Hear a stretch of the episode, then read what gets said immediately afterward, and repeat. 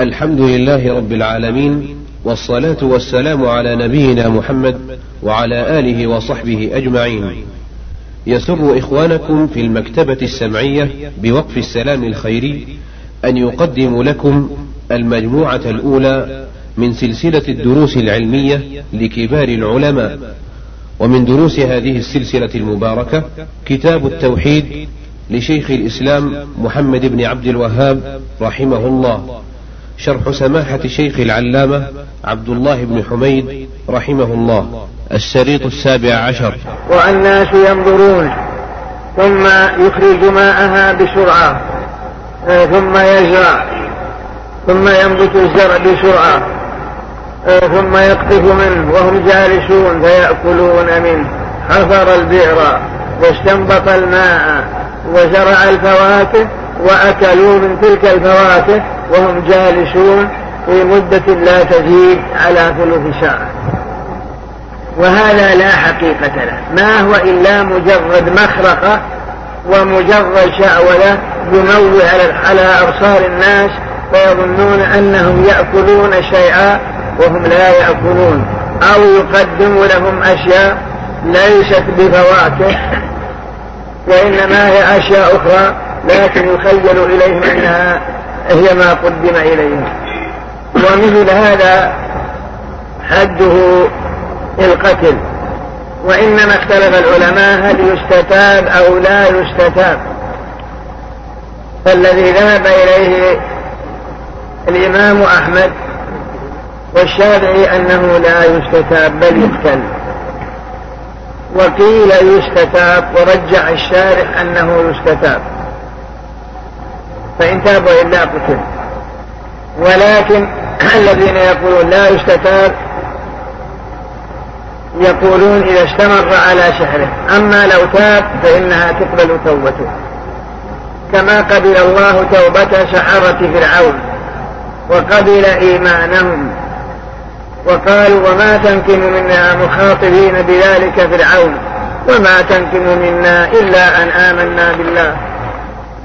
وكذلك أيضا جاء في صحيح البخاري عن بجالة بن عبدة قال كتب عمر رضي الله عنه إلى عماله في شائر الأنصار أن اقتلوا كل ساحر وساحرة قالوا هذا يدل على أنهم يقتلون بدون استتابة لأنهم مفسدون في الأرض ولما عندهم من المخرقة وصح حصر رضي الله عنها أنها بتلت جارية لها سحرتها في عجين فعلمت بذلك حفصة وكانت قد دبرتها لكنها بعد أمرت بقتلها قال الإمام أحمد صح قتل الساحر عن ثلاثة من أصحاب رسول الله صلى الله عليه وسلم عن جندب الخير وعمر بن الخطاب وحفصة رضي الله عنهم ومعلوم أن الذين يرون قتلهم غير هؤلاء هم ابن عمر وعثمان وعدد من الصحابة رضي الله عنهم كل هذا تطهير للمجتمع عن مثل هذه الأشياء والسحر له مؤلفات موجودة يستعملونها تكون بحروف مقطعة وأدوية وتبخير وتوصل إلى الشياطين إما بترك واجب أو بفعل محرم هذا شأنهم ولهذا جاءت الشريعة بقتلهم بمع أن فسادهم لا يقتصر على أنفسهم بل يتعدى إلى غيرهم ولهذا قتل الصحابة رضي الله عنهم كل من عرف بالشعر كما كتب عمر إلى عماله في شاعر الأمصار أن يقتلوا كل شاعر وشاعرة والله أعلم نعم هل يجوز النظر في ايش نعم السحر هل يجوز النظر فيها؟ الشعر؟ يعني التي ألقت لا ما ينبغي ما ينبغي النظر فيها إلا إذا كان مثلا يحتاج بأن يرد على السحرة أن يرد عليهم ويتعرف باطلهم ولكن مثل ما قال ابن خلدون وغير ابن خلدون ينبغي لا ينبغي قراءتها إلا لأشخاص مثلا لهم في قراءتها غرض صحيح مع أن قراءتها لو قرأ كل شخص ما يستطيع أن يفهمها ولا أن يعرف عنها شيء ما إلا كل دجل لو قرأ ما يروح يستفيد منها شيء نعم بسم الله الرحمن الرحيم من أنصح من أنصح كتابة عليه إيش؟ من كتابة الساحر أم لا؟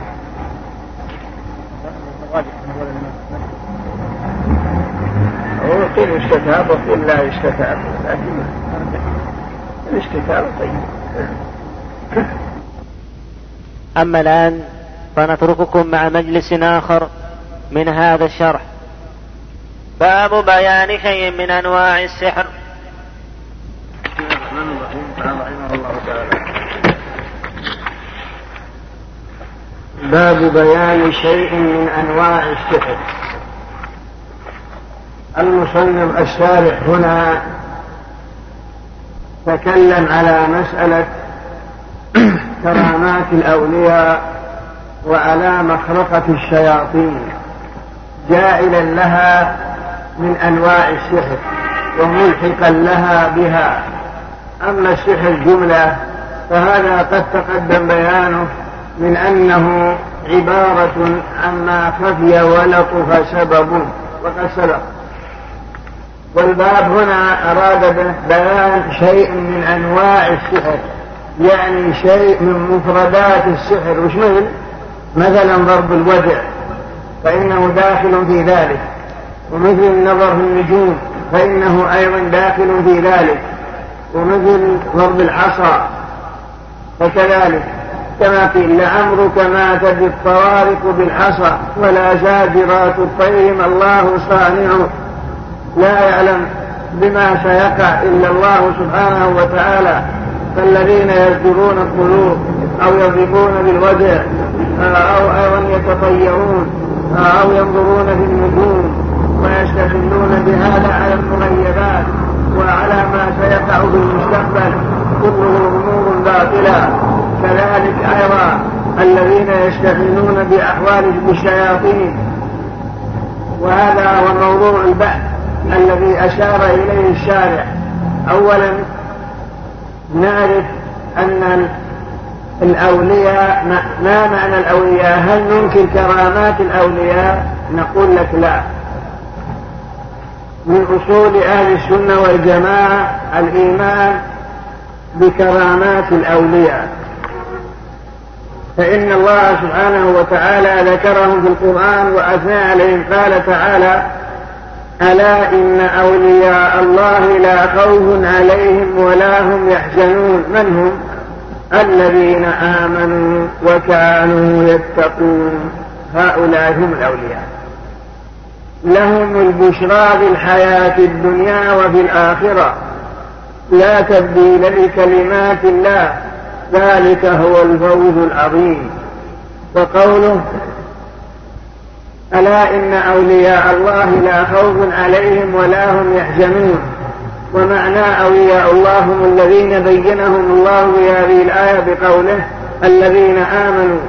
أي آمنوا بالله وبما جاء به رسول الله صلى الله عليه وسلم وكانوا يتقون أي يؤمنون بذلك ويعملون بأوامر الله وأوامر رسوله صلى الله عليه وسلم وينتهون عما نهى الله عنه وما نهى عنه رسوله صلى الله عليه وسلم بل بعضهم التقرب إلى الله بأداء الفرائض والنوافل والذكر والدعاء وتلاوة القرآن هؤلاء هم أولياء الله وقول لهم البشرى بالحياه الدنيا اختلف المفسرون في قوله لهم البشرى بالحياة الدنيا ما هي البشرى بالحياة الدنيا ألا قيل إنها الرؤيا الصالحة يراها الرجل أو طواله فإنها من البشرى في الدنيا كما في الحديث تلك بشرى عاجلة بشرى تلك بشرى عاجلة بشرى المؤمن أو كما ورد وهو أن الرجل يرى الرؤيا الصالحة فتكون كالبشرى له في الدنيا في الحياة في الدنيا فهؤلاء الذين هذا هذه حالتهم وهذا شأنهم إذا أجرى الله على أيديهم شيء نقول هذه كرامة ولكن لا يلزم أن هذا الولي أفضل من غيره بل قد يكون أقل مرتبة لكن أجر الله على يد هذه الكرامة كالمشي على الماء وكما نار الجيش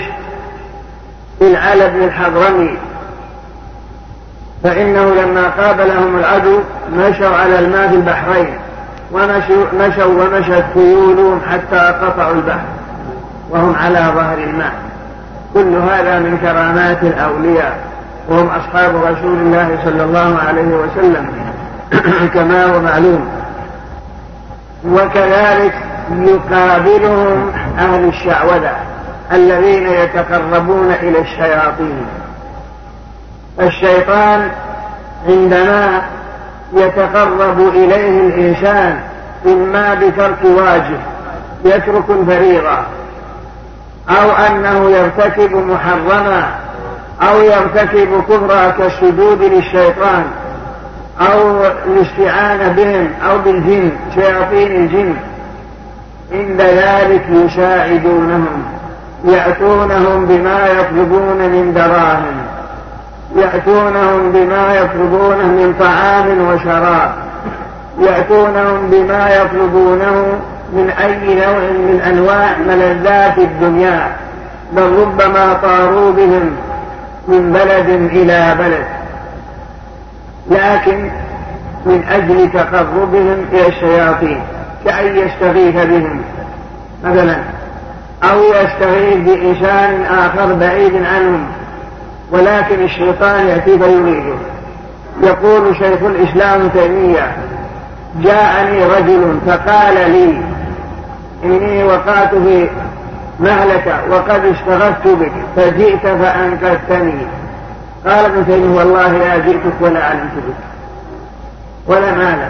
بك ولا باشتغالك كبير قال بلى جئتني وأنا أعرفك هو أنت قال لا أبدا هذاك الشيطان تمثل على صورتي أما أنا فلا أعرفك ولا علم لي بك لأن الشيطان همه إغواء بني آدم بأي وسيلة ولكن عندما تريد الفرق بين أولياء الرحمن وأولياء الشيطان هو كما قيل وبين السماء والأرض لو طار عابد وسار على وجه المياه الدوافق فزنه بميزان المطهر شرعه فإن وافق الشرع الشريف فوافقي المعنى إذا اشتبه عليك هذا الرجل الذي يغمط بيده من الجو دراهم يطيب أو مثلا يمد يده ويأتي بالأطعمة والله ما أدري عن هذا هل هذا شيطان أو هذا ولي نقول نعم عندنا ميزان نجم كبير أنت ولي ولا شيطان وش الميزان؟ الميزان الشرع الشريف هل ائتمرت ب... هل نظر هل ائتمر بأوامر الله وأوامر رسوله وانتهى عن نواهي الله ونواهي رسوله يبادر إلى الصلاة الصلاة يؤديها مع المسلمين في مساجدهم مؤتمرا بكل الأوامر الشرعية مبتعدا عن الأمور المحرمة نعم نقول أنت فإذا كان ليس كذلك لا نراه في المسجد لا يصلح أو نرى فعل محرمة قلنا هذه مخلطة وهذه باستعانة الشياطين فنزن بهذا الميزان وهو الشرع وهذا ما نقول الشرع وبين السماء والأرض لو طار عابد في الجو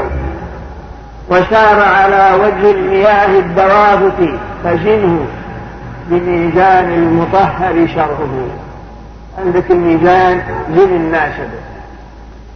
وإلا فهؤلاء عندهم مخرقة وعندهم حكايات وعندهم أشياء بل يرتكبون الفواحش فإن الشعراني ذكر في طبقات الأولياء من جملة كرامات الأولياء على في نظره والعياذ بالله أن فلانا يمشي في أسواق مكة وأنه ينجو على الحمار ويعتبر هذا كرامة ويقول ارتضى عن حد التكليف قبحك الله بكرامة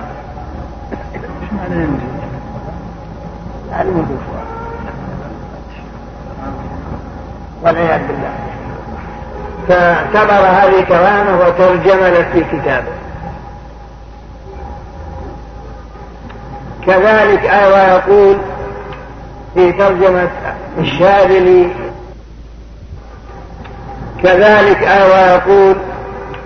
في ترجمة الشاذلي إنه كان جالسا في المسجد الحرام وذلك يوم الجمعة والإمام صعد المنبر لإلقاء الخطبة تحت الكعبة وأن رجلا أحدث وهو في الصف فضاقت عليه كدية مرضى لأن المسجد مليان وملأ والخطيب على المنبر بخطب قال فالتفت إلى الشاذلي فعرف أني قد انتقض وضوءه ففتح كمة قال فدخلت كمة فوجدت البحر وجعل يضيق وتوردت من كمة وعوض المحل فهذه وأمثالها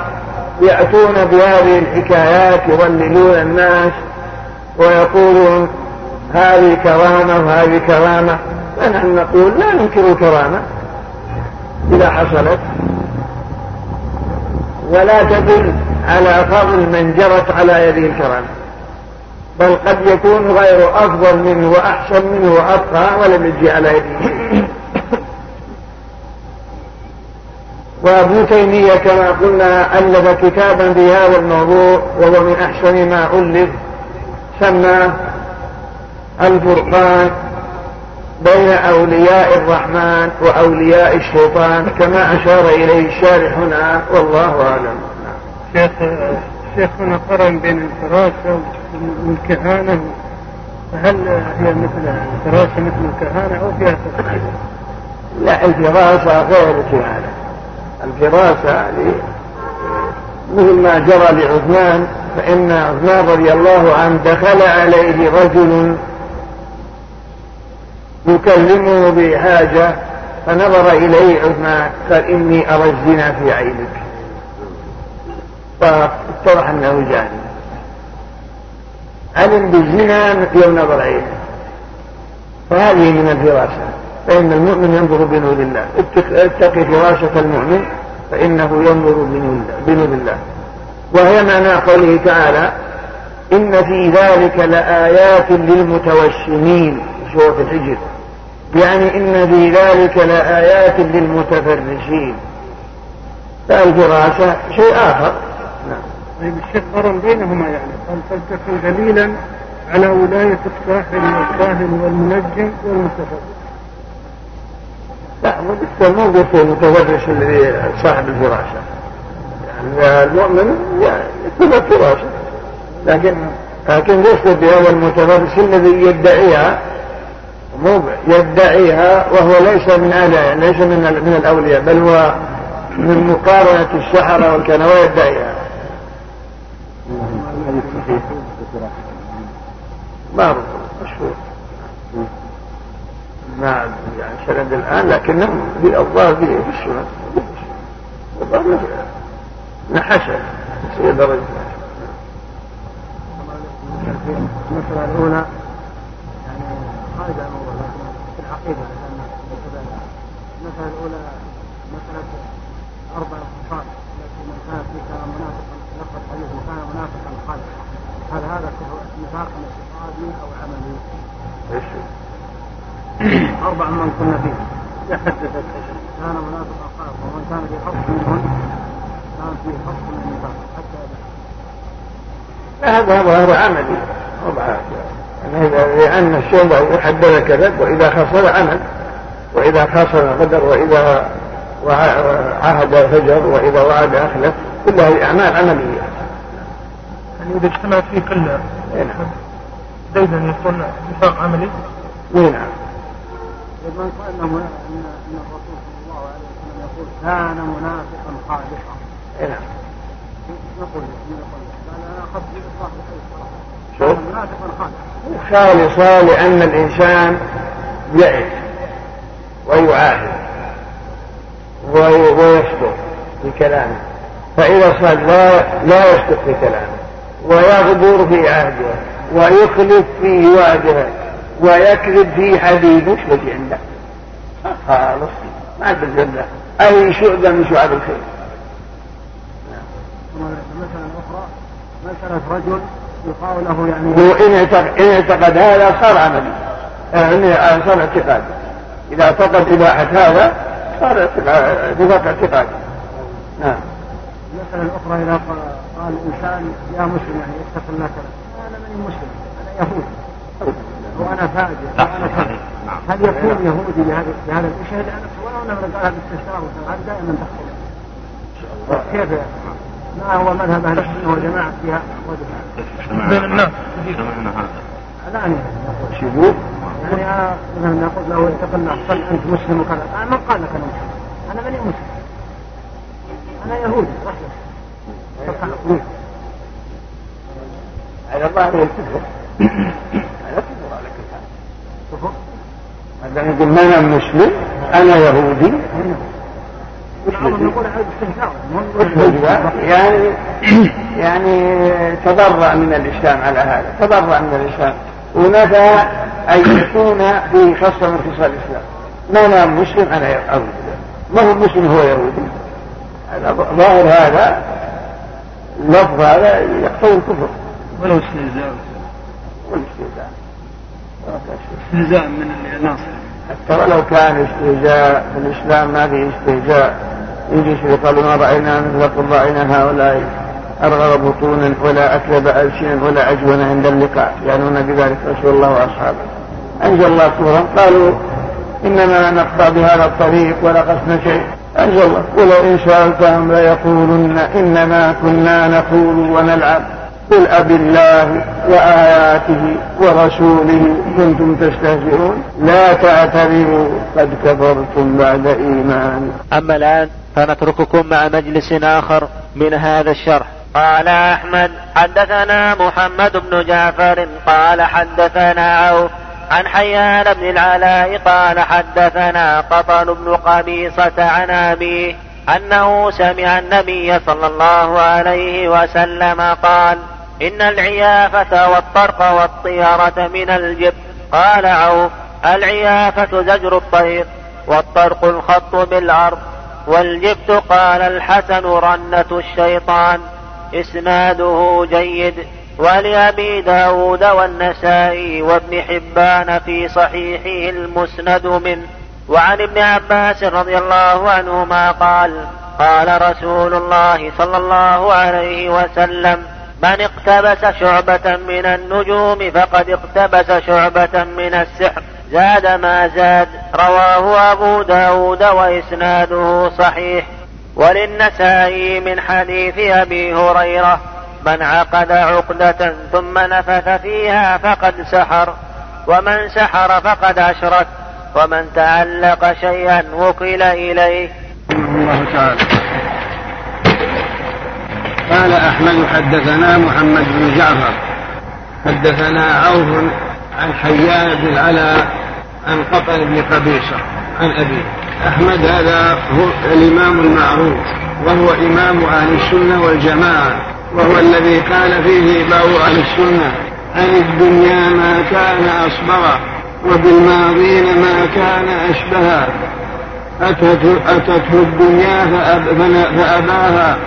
والشبه فنفاها هذا وصف أهل السنة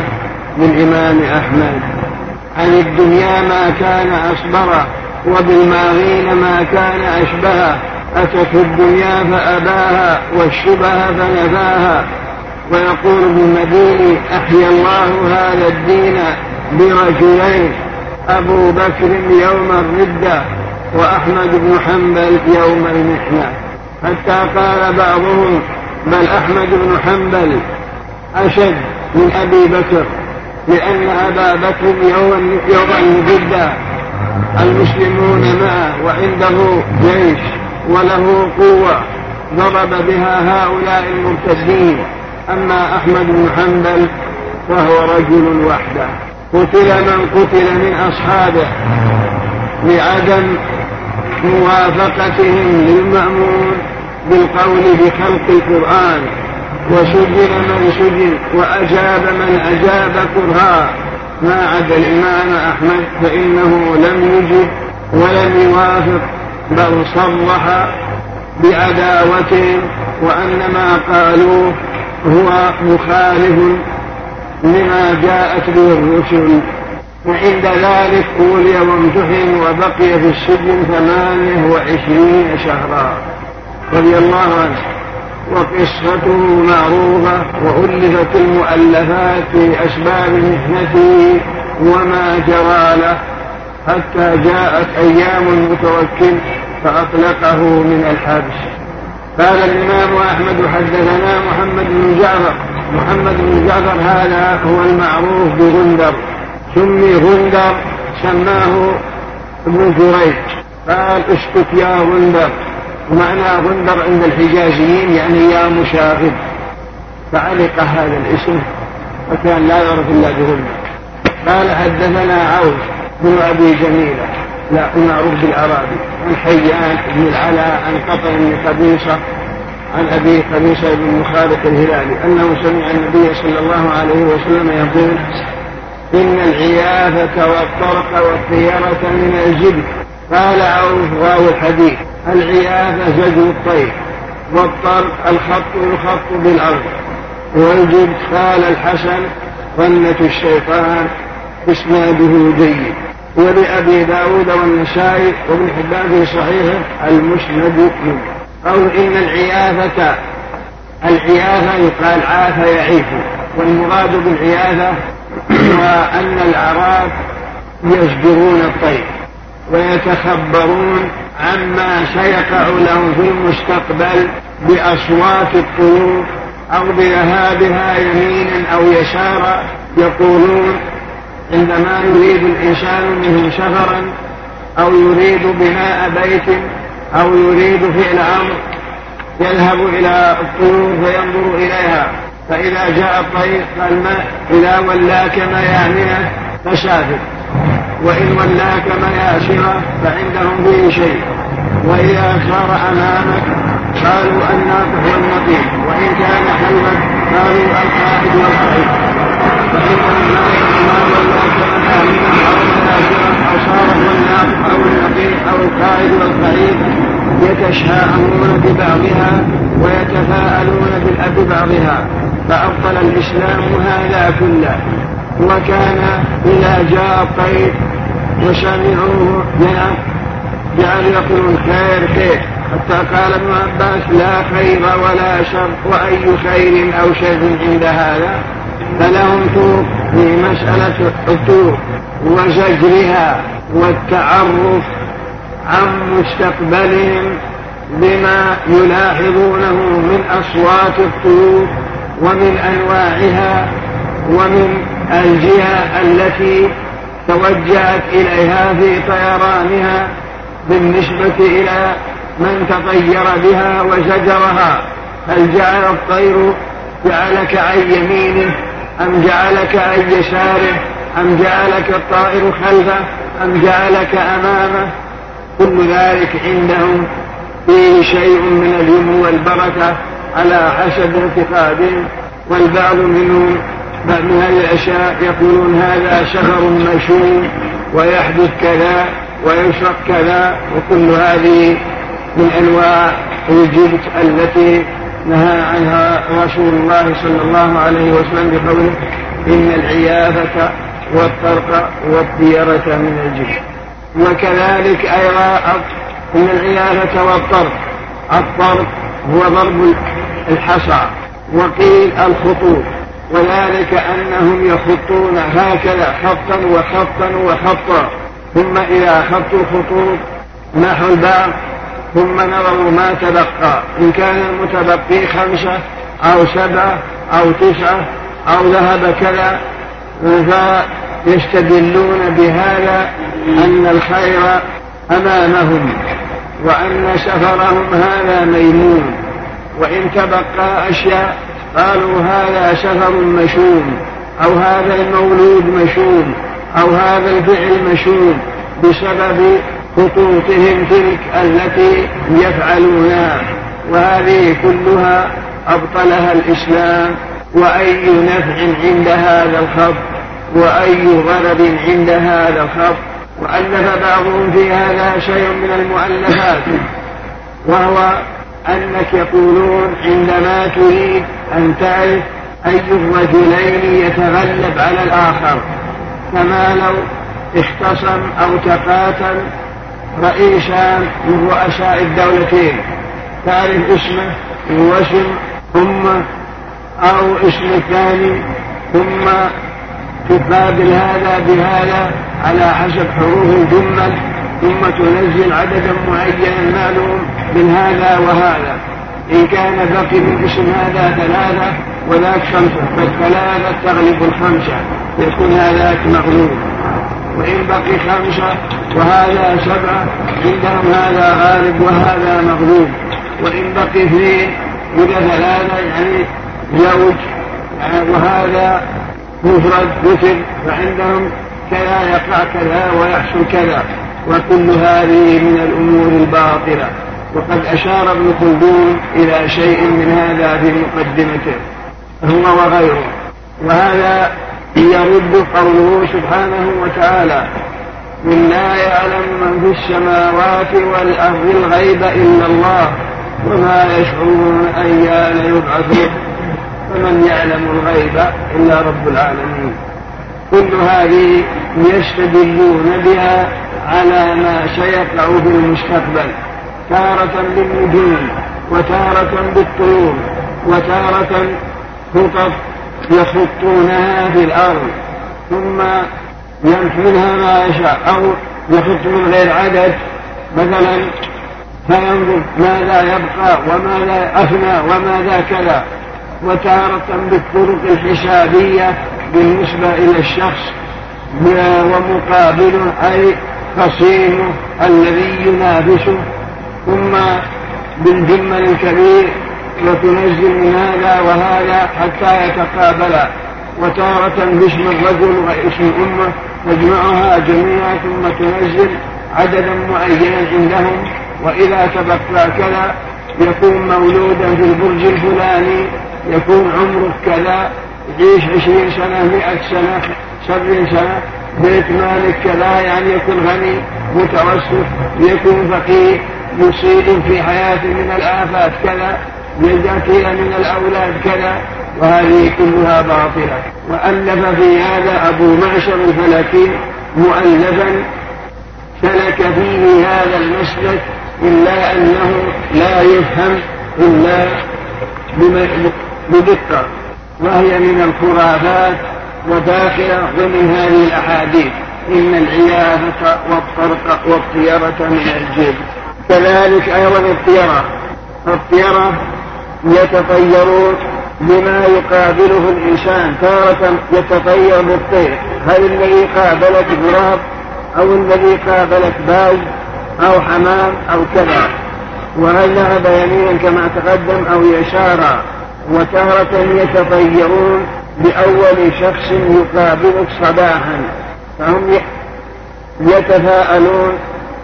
بالرجل الذي صفته كذا وكذلك يتكدرون أو ينكمشون إذا قابلهم شخص صفته كذا وصفته كذا ويقولون هذا يوم مشين وهذا وقت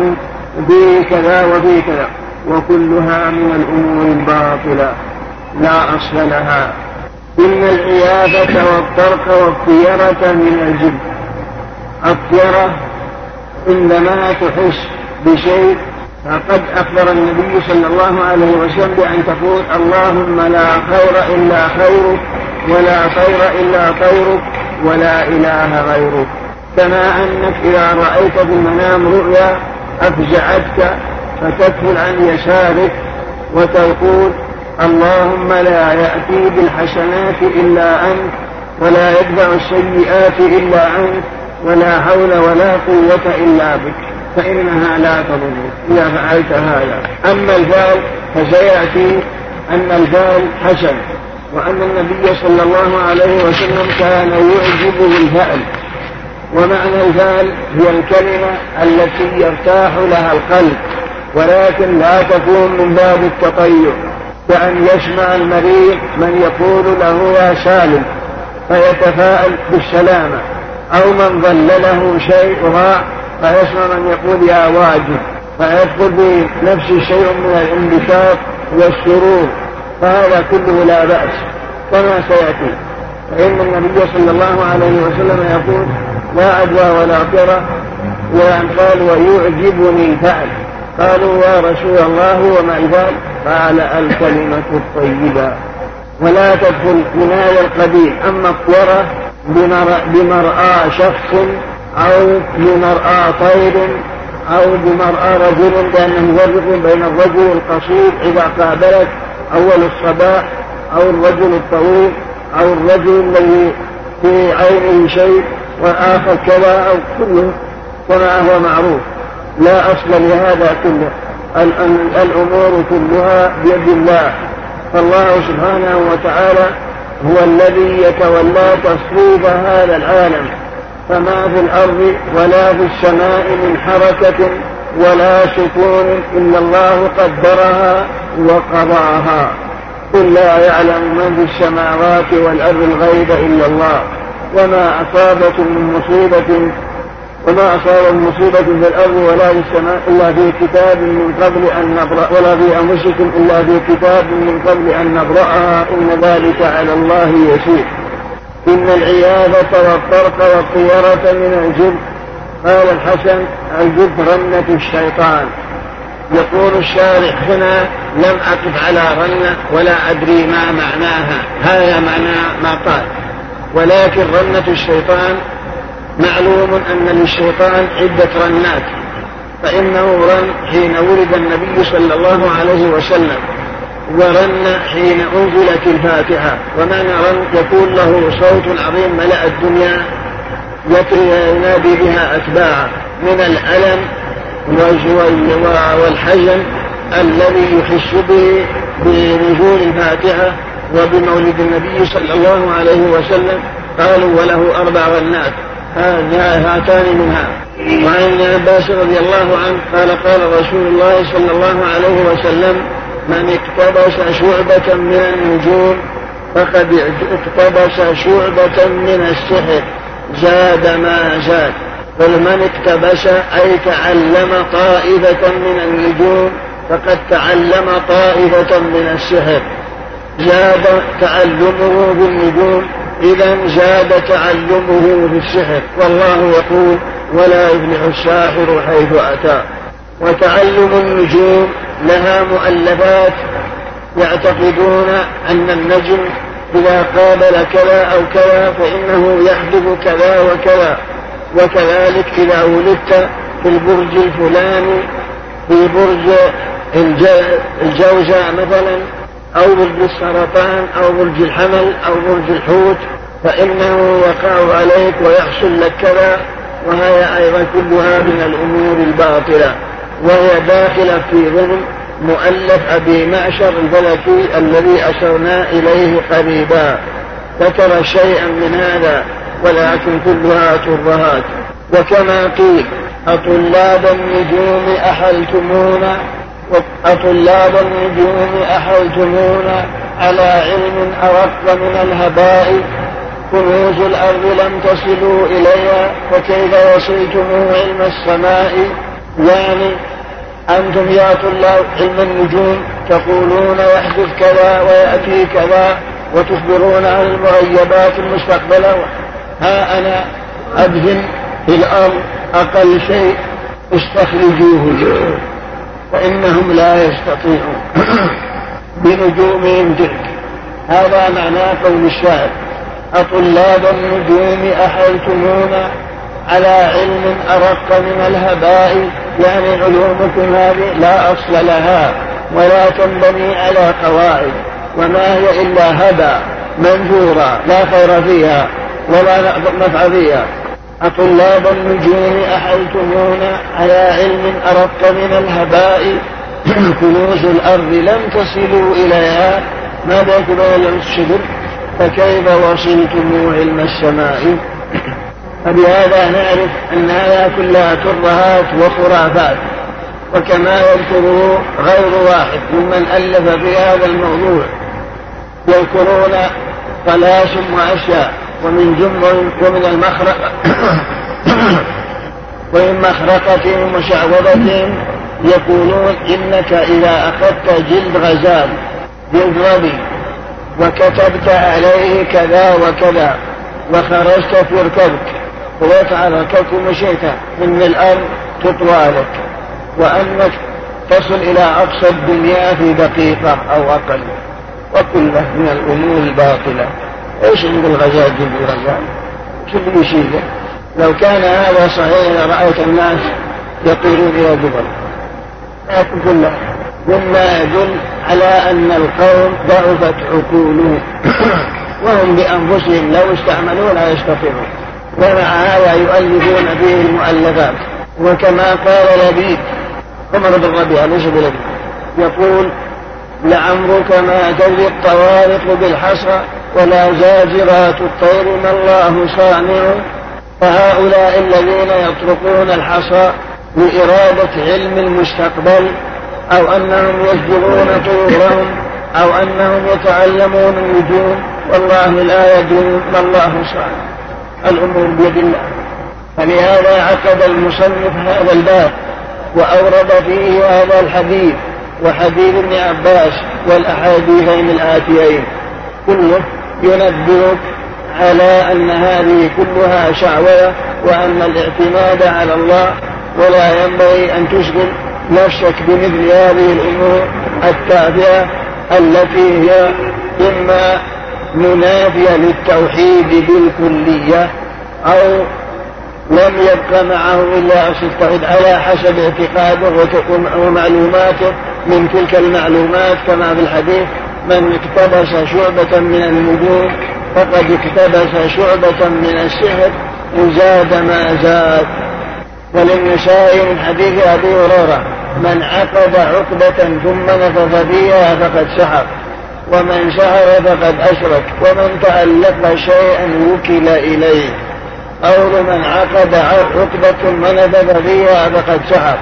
هذا من قوله تعالى ومن شر النفاثات في الحقد وهن السواحر الساحرات يأخذن خوطا ويعقدن ينفذن به ثم يعقدن ثم ينفذ ويعقدن ثم ينفذ ويعقدن ثم يؤثر في بدن المشحور بواسطة تقربهم للشياطين ولهذا أمرك الله بأن تقول قل أعوذ برب الفلق من شر ما خلق ومن شر النفاثات بالعقد ومن شر حاسد إذا حسد وبعض من الإفريقيين والمغاربة الذين يأتوننا في مكة يأتي الواحد منهم بخير طويل ويدور على الجالسين بالحرم يقول أرجوك اعقد لي هذا عقده بشرطها فلا أدري ماذا يريد ثم يروح للثاني يقول عقد ثانية ثم يروح للثالث يقول عقد ثانية قيل له ما المراد بهذه اللقطة تشتري منها قال أريدها طيب إيش الغرض منها قال فيها خير وبركة وهذا حاج إذا عقبها إن لا خير وبركة في لا إله إلا الله سبحان الله والحمد لله والله لا في لا في هذا الخوف اللي تعتبه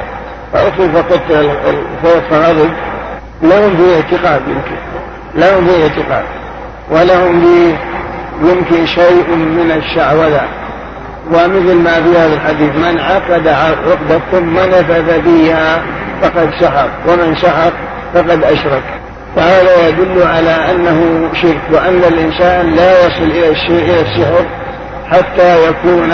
مشركا بالله لأنه يتقرب إلى الشياطين إما بالتدخين أو الأدوية آه، أو العزائم والرقى التي يتقرب بها إليهم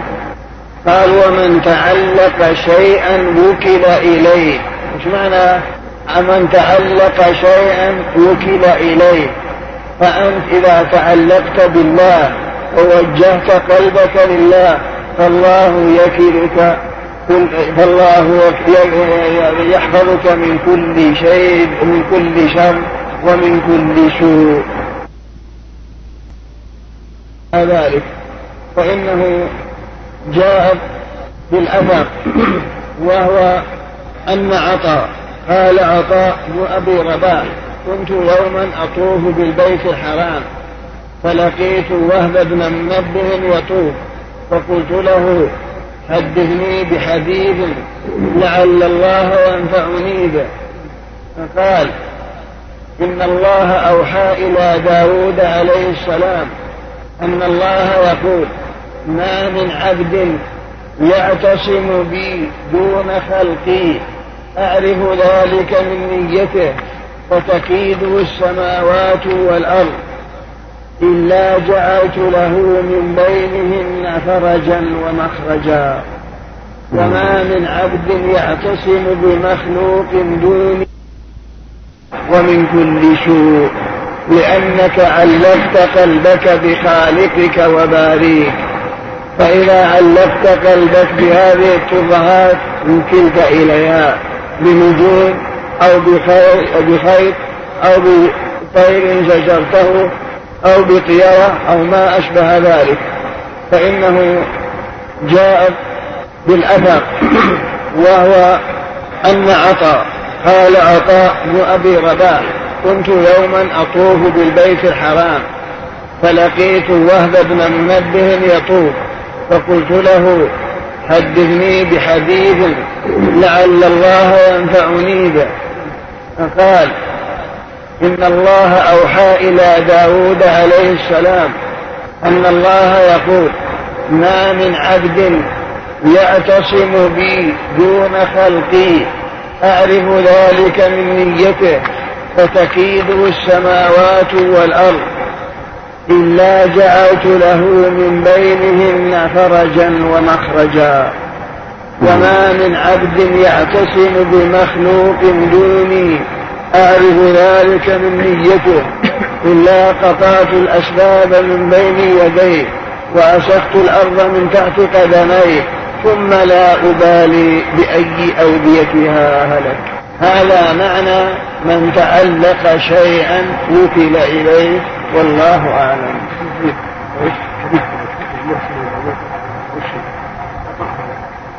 هذا ما ما هذا قول وهم وهم هو من علماء أهل الكتاب من قراء الزبير هذا وهم بن منبه من علماء بني اليهود الذين اسلموا وامنوا بما جاء به النبي صلى الله عليه وسلم والا ما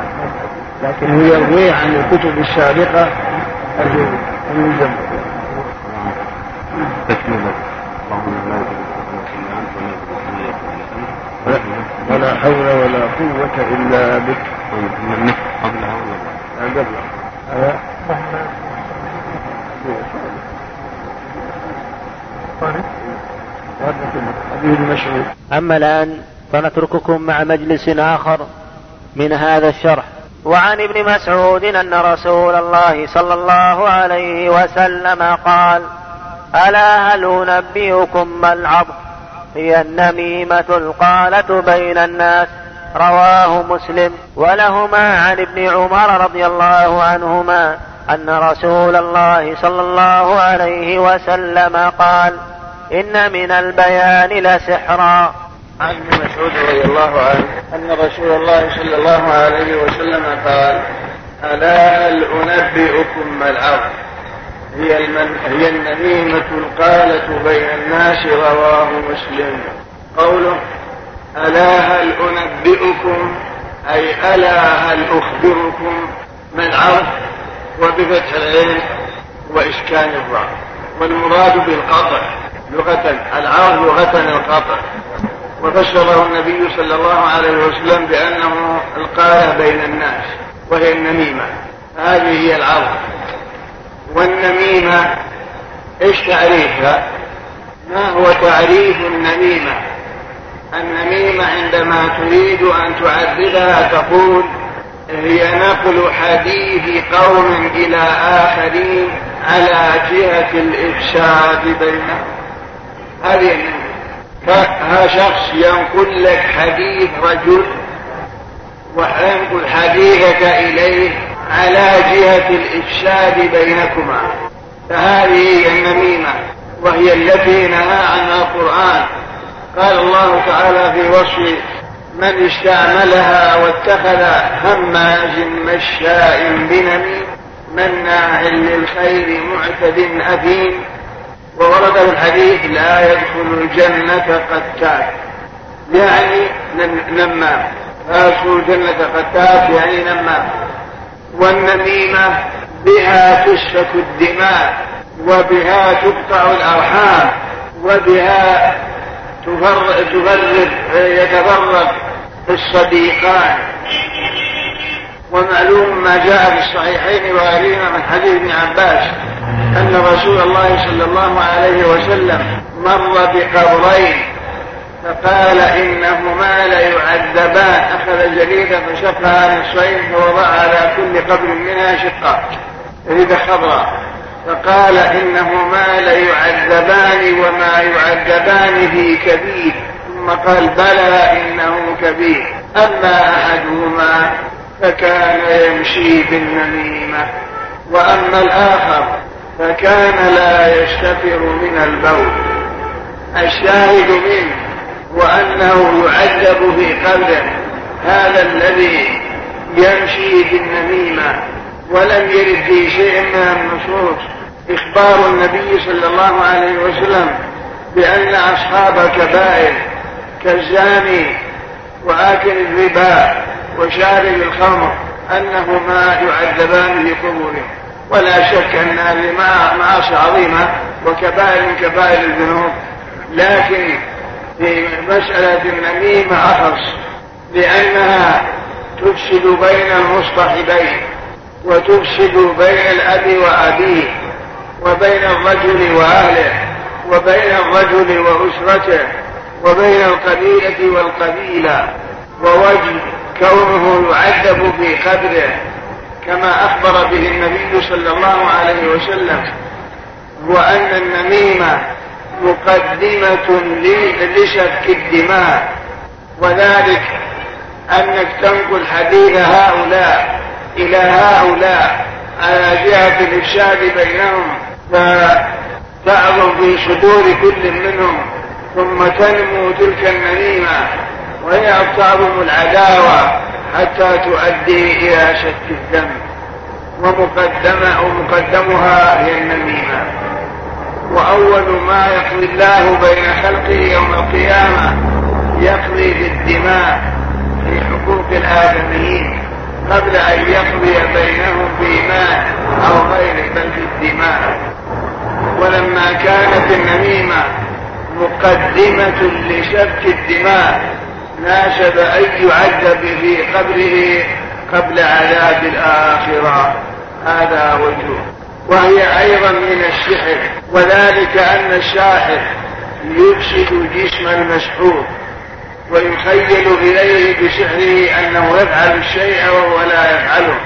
والنمام أي وفيها شيء من الخفا في نميمته يأتيك على جهة النصيحة ولكنه يفسد قلبك لا يفسد جسمك بل يفسد القلب الذي هو ملك الأعضاء والذي إذا فسد فسدت الأعضاء أو صلح صلحت الأعضاء كما يفسد قلب الثاني الذي نقل إليك حديثا فإنه ينقل حديثك إليه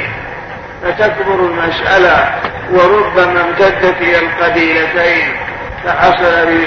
ويحصل بذلك ما يحصل ولهذا قال يحيى بن أبي كريم يفسد النمام بالساعة الواحدة ما لا يفسده الساحر بالسنة بعظم خطورته ولأن النمام ليس أمره بالأمر السهل لأنه يأتيك على وجه المحبة ووجه النصيحة ثم يفسد قلبك على أخيك بينما أنت صاب له وهو صاب لك فكما أن السحر يفسد الأبدان فهذا يفسد القلوب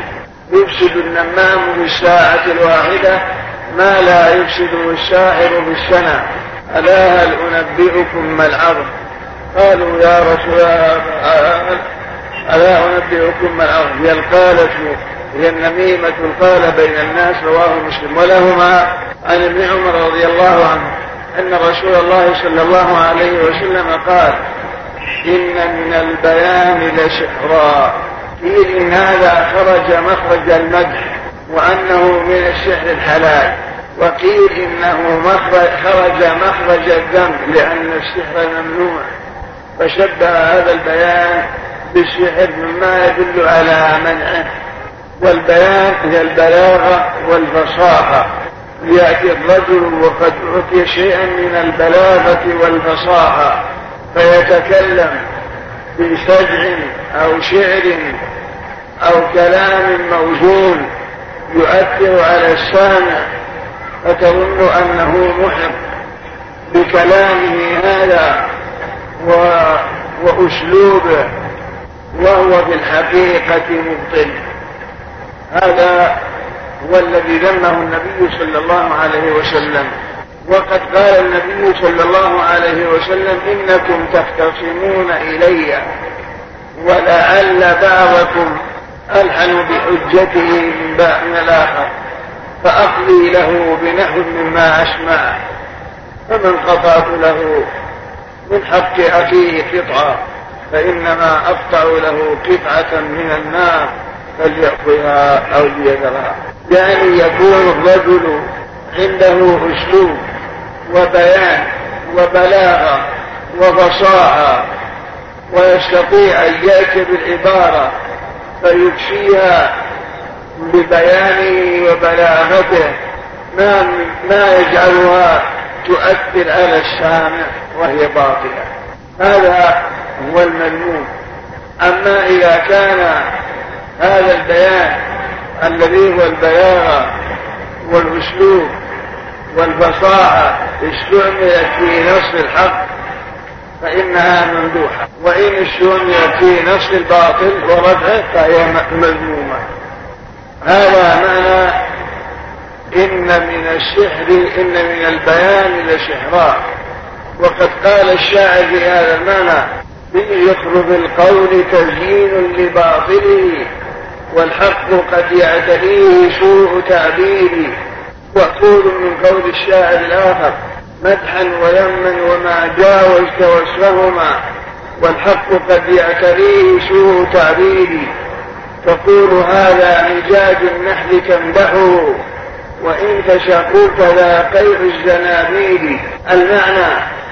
في زخرف القول تزيين لباطله يأتي بعبارات مزخرفة وبأسلوب قوي مما يجعل الباطل آه، عند السامع أنه محق وهذا من البيان المذموم هذا معنى في زخرف بالقول تزيين لباطله ثم قال والحق قد يعتريه سوء تعبيري قد يكون هذا محق والحق معه لكن ما لم يكن عنده من الأسلوب ولا من البصاعة ما يستطيع أن يعبر به عن بيان الحق وإيضاحه ويبين مراده ولا يشعره لسانه فإذا أن المحب والمصيب هذا البصير البليغ المبطل وهذا المحب الذي له الحق بسبب ذيه وعدم بيانه جعلوه هو المبطل هذا ومعنى هذا البيت في ذكر بالقول تزيين لباطله والحق قد يعتريه سوء تعبيده نقول من قول الشاعر الآخر مدحا وذما وما جاوزت وصفهما تمدح تهم وتتجاوز الحد وتزيد بسبب فصاحتك وبلاغتك وقوة أسلوبك وتشبيهك ثم قال تقول هذا مجاز النحل تمدحه يعني بقوة أسلوب قد تقول هذا عسل وهذا طيب وهذا في كذا وإن شئت قلت هذا هو الشمس طيب الزنابيل فهو يتكيف على حسب عبارتك وأسلوبك وقوة بصاعتك هذا هو المذموم إذا كان في نصرة باطل وخلق حق فهو السحر المذموم فإن كان هذا البيان وهذه البصاحة في نصر الحق وإيضاحه وبيانه وفي قمع الباطل وفي إشادة الإشادة بفساده هذا ممدوح وهو المطلوب وكان رجل يقال له أبو إسحاق الصابي يكتب كتابات جيدة وعنده قوة أسلوب وفصاحة إلا أنه لم يكن مسلما بل كان نصرانيا وكان يكتب لبعض الخلفاء ذهب ذلك الخليفة ألقي عليه القبر وجاء الذي بعده تولى الكلاب فبعث إلى أبي إسحاق جعله رئيس للرسائل في الديوان كاتبا لرسائل الديوان فامتنع لا يريده فقال ولما قال لا أستطيع كل ذلك محافظة على عهد الخليفة أول لما أزر لم تشعه إلا إجابة صار بالديوان من كتب الرسائل دخل عليه رجل يوما وهو يكتب قال ما تكتب يا أبا إسحاق قال أباطيل أنمقها وأكاذيب ألفقها لخليفتي لأنه بليغ وبصيح وعند قوة أسلوب يقول اجعل الباطل حق أباطيل أنمقها يعني أكثرها العبارات الحلوة التي تؤثر السامع وأكاذيب إلى الثقة وأجوب إلى الشرب وشرب على الثقة واربط هذه بهذه وزينة العبارات فأظن أنه صدق لأنه غير مخلص مع الخليفة الجديد فهذا من البيان المذموم إن من البيان الإشعراء والله أعلم يفسد القلب يفسد القلب ويجعل في القلب شيء من الحجاجة والبغض لمن نقل عن هذا الشيء ثم ينقل حديثه إلى الآخر فتحصل التناقض وإفساد القلوب وفساد القلوب قد يكون أضر وأشر من إفساد الأبدان فلهذا أدخله المصنف هنا وكما قال يحيى بن أبي كبير يفسد النمام في الساعة الواحدة ما لا يفسده السائر بالسنة ايش؟ ايش؟ الغيبة غير الغيبة ذكرك أخاك بما يكره لكن هو أنك تكره بالشيء الذي كان يكرهه أما الآن فنترككم مع مجلس آخر من هذا الشرح باب ما جاء في الكهان ونحوهم روى مسلم في صحيحه عن بعض ازواج النبي صلى الله عليه وسلم عن النبي صلى الله عليه وسلم قال من اتى عرافا فساله عن شيء فصدقه لم تقبل له صلاه اربعين يوما وعن ابي هريره عن النبي صلى الله عليه وسلم قال من اتى كاهنا فصدقه بما يقول فقد كفر بما انزل على محمد صلى الله عليه وسلم رواه ابو داود وللاربعه والحاكم وقال صحيح على شرطهما عن ابي هريره من اتى عرافا او كاهنا فصدقه بما يقول فقد كفر بما انزل على محمد صلى الله عليه وسلم ولأبي يعلى بسند جيد عن ابن مسعود مثله موقوفا الكهان ونحوهم أي من الرمالين والعرابين ونحوهم ممن يدعي علم الغيب والكهان جمع كاهن والكاهن هو الذي يخبر عن المغيبات في المستقبل هذا هو الكاهن هو الذي يخبر عن المغيبات في المستقبل وقيل هو الذي يخبر عما في الضمير وذلك أن الكائن يقول سيقع كذا وكذا يقتل فلان ويعيش فلان ويحدث كذا ويجي كذا وما أشبه ذلك وقيل إن الكائن هو الذي يخبر عن ما في الضمير إنه يخبر عن ما في نفسك وما ينطوي عليه آه، ضميرك أنك تنوي كذا وتريد كذا وكذا وهذا لا شك أنها من الأمور الباطلة إذ لا يعلم الغيب إلا الله سبحانه وتعالى أما بالنسبة كونهم يخبرون عما في المستقبل فهذا نعم كبير قبل مبعث النبي صلى الله عليه وسلم فإنه موجود في قبائل العرب عندهم كهان يرجعون إليهم ويتحاكمون إليهم ويخبرونهم عما سيقع في المستقبل وذلك أنهم يتقربون للشياطين والشياطين يركب بعضهم بعضا حتى يصلوا إلى أنال السماء فيسمعون الكلمة من السماء فيلقيها هذا إلى من تحته ثم الآخر إلى من تحته حتى يلقيها على لسان الساحر أو الكاهن فيصدق ثم هذا الكاهن يكذب معها مئة مرة ثم يستدل بما وقع من خبره الصدق المرة الواحدة على ما كذب به مئة مرة فيقول الكاهن مثلا سيقع سيأتيكم أمطار سيأتي أمطار تملأ الأودية ويكثر العشق ويقع كذا وكذا في اليوم الفلاني ثم يقع بإذن الله تعالى فإذا وقع ظنوا أنه يكون صادقا فهذا الكاهن يزيد مع هذه الصدق التي سمعها من الشياطين التي سمعوها من السماء يزيد معها مئة كذبة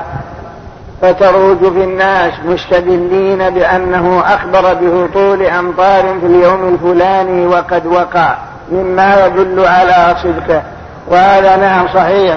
وقع أمطار وذلك أن الشياطين يركب بعضها بعضا فيسمعون الكلمة التي يأتي بها جبريل من عند الله وكل سماء يسأل أهل السماء ماذا قال ربنا حتى ينتهي إلى جبريل فجبريل يخبرهم بأنه سيقع كذا وأن الله أمر بكذا فيأخذها هذا الشيطان فيلقيها إلى من تحت وهكذا لكن بمبعث النبي صلى الله عليه وسلم حجبت السماء فما كانوا يستطيعون أن يصلوا إلى خبر السماء كما كانوا يستطيعونه قبل قال الله تعالى وأنا لمسنا السماء فوجدناها ملئت حرسا شديدا وشهبا وأنا كنا نقعد منها مقاعد للسمع فمن يستمع الآن يجد له شهابا رصدا وأنا لا ندري أشر أريد بمن في الأرض أم أراد بهم ربهم رشدا والكاهن هو يطلق على العراف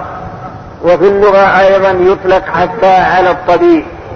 فالطبيب الذي يداوي الأمراض يسمى عراف في اللغة ولهذا قال الشاعر جعلت لعراف اليمامة حكمه وطبيب نجد إنهما شفيان فالعراف هو الطبيب الذي يداوي الأمراض الجسمية يسمى عندهم عراف لأنه يعلم أو يعرف المرض ويعرف العلة في الغالب فيداويها ولهذا قد جعلت لعراف اليمامة حكمه لأنه مشهور بالطب ومشهور بمعرفة الأمراض جعلت لعراف اليمامة حكمه وطبيب نجد إنهما شفيان والقصة معروفة المسبب لهذه الأبيات أشار إلى هذا ابن خلدون وغيره رواه مسلم في صحيحه عن بعض أزواج النبي صلى الله عليه وسلم أن النبي صلى الله عليه وسلم قال من أتى عراض فصدقه بما من أتى عراض فسأله عن شيء لم تقبل له صلاة أربعين يوما هذا يدل على تحريم المجيء إلى الكهان وسؤالهم عن المغيبات في المستقبل فيحرم على المسلم أن يذهب إلى عجائز البادية أو إلى من يتعاطى الكهانة فيقول أخبرني عن كذا وأخبرني عن كذا فمتى أخبره فإنه لم تقبل له صلاة أربعين يوما لأنه يعتقد أو, أو يظن أنه يعلم الغيب فإذا ظن أنه يعلم الغيب أو شك أنه يعلم الغيب هذا مناف للقرآن قل لا يعلم من في السماوات والأرض الغيب إلا الله كما يأتي وقوله لم تقبل له صلاة أربعين يوما لا يؤمر بالإعادة بل صلاته في الظاهر مجزئة وإنما هذا القبول لا يستلزم أنه يعيد الصلاة بل صلاته في ظاهرها مجزية بالنسبة إلى الصحة أما بالنسبة للأجر والثواب وما يترتب عليها من الفضل والحسنات فلا ثم نعرف أن هذا الحديث وغيره من الأحاديث كالأحاديث الآتية من أتى عراف من أتى كاهنا فسأله عن شيء فصدقه لم فقد كفر بما أنزل على محمد صلى الله عليه وسلم يعني أنه إذا أتى الكاهن فسأله عن شيء من المغيبات فصدقه بما يقول فقد كفر بالقرآن والسنة لأن القرآن والسنة يدلان على أن الغيب لا يعلمه إلا الله وأنت هذا الرجل كاهن حينما أخبرك بشيء مستقبل فصدقت كأنك كفرت بالقرآن ولم تعتقد معنى هذه الآية قل لا يعلم من في السماوات والأرض الغيب إلا الله وإذا لم يعتقد الإنسان في آية واحدة فإنه كافر بجميع ما أنزل على النبي صلى الله عليه وسلم ثم هذا الكفر هل هو مخرج من الملة أو لا الذي ذهب إليه الإمام أحمد والبخاري وسفيان وغيرهم أن هذا من أحاديث الوعيد والزجر التي تجرى على ظاهرها فلا ينبغي التعرض لتأويلها لأنها أبلغ في الزجر وأعظم نكاية في النهي فمثل الحديث الآتي ليس منا من تكهن أو تكهن لا ومثل من غشنا فليس منا فكان الإمام النووي يفسر هذه الأحاديث من غشنا فليس منا أي فليس من سنتنا أو ليس على هدنا وطريقتنا فالسلف يقولون لا لا ينبغي هذا التأويل بل تبقى الأحاديث على ظاهرها فيقول ليس منا فإن محمدا بريء منه ليس منا من ضرب القدور فإنا آية كذلك ليس منا من تكهن أو تدهن له كلها تجرى على ظاهرها لأنه أبلغ بالزجر فتأويلها يخفف أو يسهل من وقعها في القلوب هذا والذي برج درج عليها أحمد والبخاري وسفيان وغيرهم سفيان الثوري كذلك أيضا من كان من اتى كاهنا فصدقه بما يقول فقد كفر بما انزل على محمد تاتي الكاهن فتقول انه قد ظل لي كذا وكذا او اين فلان كذا وكذا متى ياتي ثم يحبس ويظن فيقول ياتي كذا وكذا وكلهم كذبه لا يعلم الغيب إلا الله لكن ربما صادف بسبب حدة ذهنه وذكاء الذكي فيصادف ما يقول فيفتتن به وأنا أعرف شيئا من هذا أعرف رجل من الأردن يتعاطى لا, لا أنه يتظاهر بمثل هذا إلا أنه يزعم أن هذا من باب الفراسة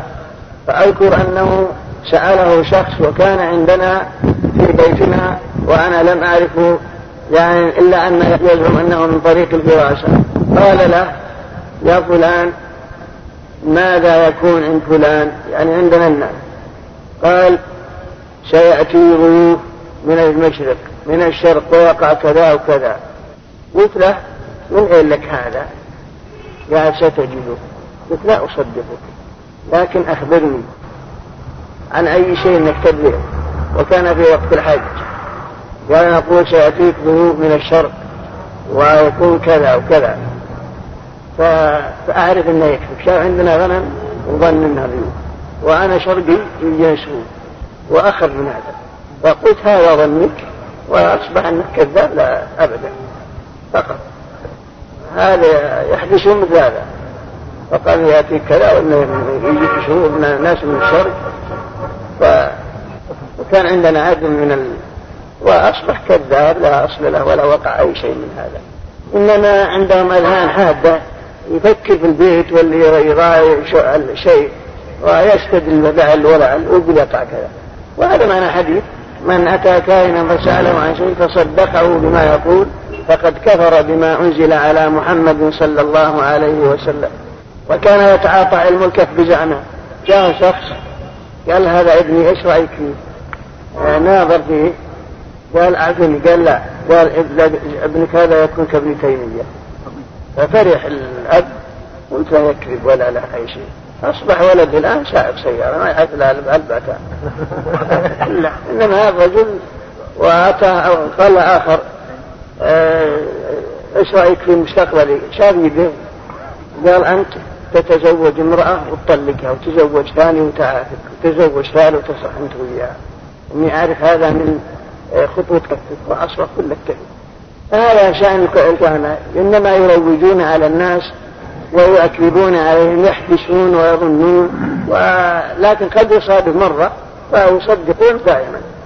وهذا من حديث من اتى كاهنا فصدقه بما يقول فقد كفر بما انزل على محمد صلى الله عليه وسلم وللأربعة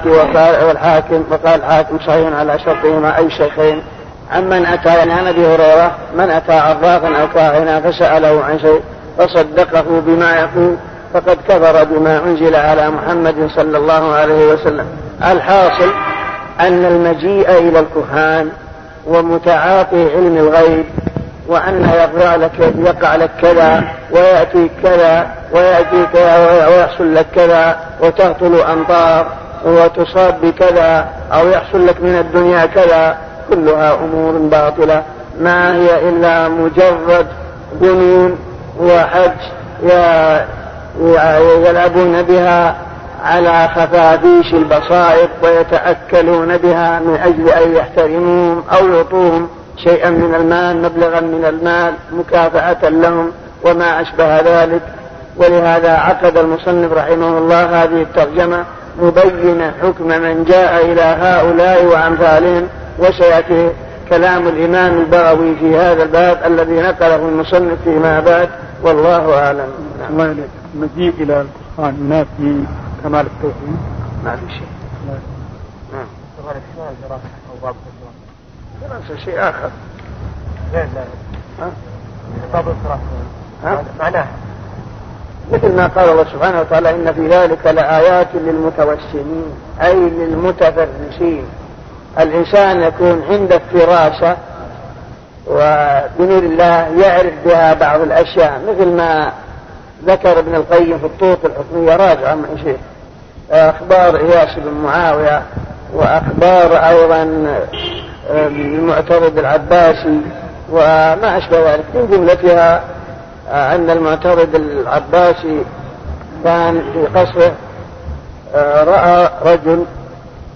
جالس على محل مرتفع قال له هذا معلم صبيان وضائل له عبد وعبده أعور قالوا كيف يعني منه قال نعم راحوا وسألوه وإذا هو معلم صبيان وضائل له عبد وعبده أعور قالوا له كيف رأيك؟ ايش ادراك هل تعلم قال لا لكني شفته اختار أعلى مكان وأرهج فوقه وهي عادة معلم الصبيان دور المحل المرتفع وقع يعرف فوق واشوف من مر واحد ما يش... ما يناظر الا اذا كان اعور فعلمت ان رايح الشيء اعور هذا من باب الوراثه هذا مثل هذا يعني يستدل باشياء ويتفرس بهذا الشخص كذلك ايضا مثل ما وقع الاياس ايضا لما كان قاضي ووقع لغيرها اشياء غريبه كلها يستنبطون الاحكام بدراستهم وذكائهم ومثل ما وقع للمنصور أيضا العباسي وهو أن رجلا آه، كان عنده مال وقد جاء من سفر معه مال كبير لما أصبح إلى ماله مسروق فذهب إلى المنصور قال يعني جئت بمال وقد سرق مال البارحة من بيتي قالوا من سرقه قال لا أعلم قال هل جاءك أحد قال لا نعم. قال هل تعرف أحد قال لا نعم. قال هل لك امرأة قال نعم هل لها أولاد قال لا قال والله لا أستطيع أن أعرف مالك لكن أنت مهموم خذها الطيب واستعمله لأنه يفرح ويزيل عنك الأحزان وال أخذ الطيب الرجل المنصور وكل ونشر من أعوانه قال اضبطوا مدينة بغداد كل أي إنسان تجده مع رائحة هذا الطيب جيبوه أخذوا كلهم رجل هو رائحة الطيب الطيب الذي أعطاه الرجل جابوا المنصور وسمعوا له قال تعالى من أين لك هذا الطيب؟ قال جئت به يعني قال لا أنا عندي خبر من ناس فلان عندك لكن تلجلج آه، قال اقتلوه قال أعطني يا أمير المؤمنين قال إذا جئت بالمال جاب المال بصرة كما كان فعلم أن المرأة خائنة هذا رفيج الله يجيها متهجر أعطته المال دعا الرجل قال هذا مالك لك ما أعطيك إياه لا توكلني على مرأة قال أنت أذكرك قال هي طالب الثلاث المال هذا هذا من باب الدراسة مثل هذا أشياء يستنبطونها لأنها طيب ها؟ بعد طيبته طيب يقول إن ما لأن الرجل علم المنصور قال إذا أعطيتها الطبي خلي عند امرته وإذا ما زوجته متهمة تبي تعطيه اللي يعطيته المال تبي تعطيه الطيب اللي الماء المال هو أغلى من المال هو السر من أنه هذا من الفراسة كل هذا مستدر بها وهذا وهي لها كتب أيضا مؤلفة دراسه لها كتب مؤلفة لكن ترجع إلى قوة قوة الذهن حدة الذهن واستنباط الأشياء من النوع نعم الله يقول انها تمر كما يعني فقد كفر بما انزل محمد وغيره إيه. كيف نفعل بمن مات وهو على هذا الشيء مثلا واحد ذهب الى كاهن فصدقه نصحته ووضعته يعني وعظته ووجهته وكذا ولم تفعل فلا بس ما كلامك مخالف كلامه هو وقع وكما قال وتوفي هذا الشخص وهو على هذا العقل نصلي عليه اي نعم هذا ما يحكم بكفره انه يعني كافر حاول دم المال وان اقارب المسلمين لا يرثونه لا يقول لان يعني عرض للشبهه مجرد هذا الخبر ولا لا اعتقد ان يكون امره صحيح انما عارضت له هذه الشبهه فقط يعني ما ما يحكم عليه بالكفر لكن تجرى على ظاهرها لأن أبلغ الزجر مع الأحكام وش نرد على القائلين بأن لأنه يؤخذ على يعني كما يقول فقد فقر بما أنزل على محمد ونأخذ على ظاهره فقد فرض فلا نصلي عليه ولا ثم نرد عليه نعم ثم نرد عليه نقول ان هذا يقولون ان هذا يجرى على ظاهره ما نقول ان كفر حلال الدم والمال لأن الكفر هذا نشأ عن شبهه لا يعتقد أن القرآن نور حق ويعتقد أن القرآن حق ويعتقد أن الرسول حق ويعتقد أن ما جاء به الرسول حق لكن نشأت من جهله نشأت له هذه الشبهة فقط فلا نكفر بمجرد شبهة نشأت لا يفهم معناها ولا احد كلهم يقولون لا ينبغي تأويله وكما مثل النووي وغيره لا يقول لا هذا كفر بالنعمة أو كفر دون كفر أو, أو نعم هذا يعني ما قبل الحياه الله فقد ليس إن اعتقد أن محلوفه له من التعظيم مثل تعظيم الله هذا كفر أكبر هذا ما لا شاء الله عليه أما إذا قال والنبي مثلا فهذا لا شك أنه من الشرك لكن المنافي لكمال التوحيد ما يخرج عن الملة إلا لو اعتقد أن محلوفه له من التعظيم مثل تعظيم الله نعم. إذا ذكر وكلام الله جائز لأن يعني مقصود من صفات الله نعم. يقولون أعطينا أعطينا الخارق على هذا الشيء يعني الرسول صلى الله عليه وسلم يقول من حافظ الله خلق كيف يتجعله من المسلمين. شو؟ طالبون يقولون يتجعله من المسلمين. نقول هذا نقول هذا شرك دون شرك. شرك الأصغر. مثل ما اخوكم ما عرفه عليكم الشرك الأصغر لأن لا يعتقد أن محلوب مثل مثل محلوب الله وأنه يشرب له مثل ما يشرب له من العبادة نعم. بسم الله يقول بسم الله الرحمن الرحيم الشيخ عبد الله حفظه الله تعالى السلام عليكم ورحمة الله وبركاته نعم. أرجو مسالتي عن سؤال وهو إذا أجمع المسلمون على فعل أمر والنصوص الواردة في الكتاب والسنة بخلاف ذلك أي بخلاف ما استحسنوه فهل يجوز لي أن أفعل هذا الأمر أم أخالفه في ذلك أي أخرج عنه في فعل هذا الأمر ومثال ذلك لو أجمع المسلمون على الوقوف على الوقوف لحج غير عرفات فهل يجوز لي أن أقف معهم من حيث اجمعوا أم أخالفهم وأقف لعرفات؟ يقول هذا سؤال لا يجوز السؤال ما هو صحيح لا يمكن لا يقول لا, لا يمكن وقوعه ابدا اجماع المسلمين لا يمكن ان يخالف النصوص نعم شيخ الله صلاة الدار المقصودة شيخ الإسلام نعم. نعم شيخ الإسلام ذكر أن الإجماع لا يمكن أن الإجماع يخالف النصوص لكن يمكن السائل لا يفهم مراد يعني لو وقفوا بعرفة خطأ يعني على أن فيها كذا وأما كون أن الناس بيجمعون على تغيير موقف عرفة الذي هو اليوم التاسع على أنهم يقفون بدلا من اليوم الثامن أو يجمعون على أن رمضان بدل ما يكون في الصيف يصير في فصل الربيع هذا ما يمكن أبدا مستحيل المسألة ما المسألة أخرى عن الإجماع شيخ هذا غير شاف هذه بس هو متوسط بين الجابر والجمع ما هذا شيء ما يتخالف على الإجماع لكن اللي أخبرك بأن الإجماع لا يمكن أبدا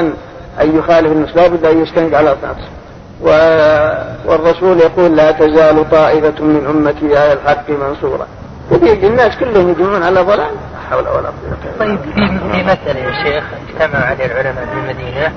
وكل يعني المهم انه شذ الا الشنقيطي وهو مثلا قال هذه شبهة ونفاها شوف في في بيع عملة زي الدولار إلى مؤقت. إيه، شيء معاملة مثل الثاني. ما يسمى ما يسمى اجماع كلهم يعني مثلا حتى ولو نعم. لكن هذا ما يسمى اجماع اجماع اجماع الامه اهل الارض كلهم مع المسلمين هذا يجمع خمسة أربعة من المدينة ولا من الرياض ولا من مكة ولا من الشام هذا يسمى اجماع طيب مثلا هذا مثلا هذا مثلا جاء حادث الليل وقال له مثلا الطواب ما ذهب إليه الشنقيطي هل يفعل يعني ديننا ما هو مبني على الهواتف ديننا مبني على القرآن والسنة كيف مثلا انت الشبهة لا كلها ديننا هو مبني على المرائي ما وقع لابن عبد السلام رجل وجد مال يقول يا رجل جاء إنسان في النوم قال له اذهب إلى مكان فلان المكان الفلاني فإنك تجد فيه كنزا فخذه وليس عليك فيه خمس ترى لك جاء الثاني قال في المحل الفلاني مال كما أخذ فخذه وليس فيه خمس ذهب الرجل المكان لقى مثل ما جاء في النوم سأل العلماء في وقته قال جاني هاتف وقال ترى في المحل الفلاني مال ولقيته كما أخبر ويقول ما عليك خمس قال ابن عبد السلام في الفتوى بل عليك الخمس إنما ينبني على المرأي الرسول يقول وفي الركاز الخمس فحديث أبي هريرة مقدم على رؤيا سلمك بسم الله الرحمن الرحيم هل تجد الصلاة إعادة الصلاة في الدار لا عندنا نعم مذهب نعم نعم ماشي بسم الله الرحمن الرحيم الشافعية لا صحيح صحيح الحمد لله رب العالمين وصلى الله وسلم على نبينا محمد وعلى اله وصحبه قال رحمه الله تعالى نور دليل قد يكون الانسان يهوجس في حال يقظته عنده هواجسه في حال اليقظة يرجح هذا وإذا نام تصور أنها جهاته وهو هواجيسه اللي كان يزوج جسمها قبل ينوم لأن الإنسان إذا نام تنعكس روحه على الوضع الذي كان هو جسمه في حال الحياة في حال اليقظة المهدي العباسي جاء رجل قال له يا أمير المؤمنين سيطيل الله بقاء قال وكيف؟ قال تبي تعيش مدة قال كم؟ قال ثلاثين سنة قال صعد قال نعم قال بعيش ثلاثين سنة قال قبل شيء وش على وش الدليل على اني انشأت يا قال قلت تراك في النوم يوم نام رأى بالنوم كان في يدعك في ثلاثين حبة خرزين يوم انبساط وفتح جاء قاعد صدقت أنا رأيت اللي قلته قال ما أبدل قال يا رمي هذا شيء تعلقت بنفسك يوم أنك واعي وإن انت على بالك ورأيته ولا خرج ولا منتهى كل حكم ما ما ما اخذ حوالي آه، خمس ست سنين وختاما تقبلوا تحيات إخوانكم في وقف السلام الخيري رقم الهاتف هو اثنان صفر تسعة صفر اثنان صفر تسعة رقم الناسوخ هو اثنان صفر تسعة اثنان صفر تسعة اثنان والسلام عليكم ورحمه الله وبركاته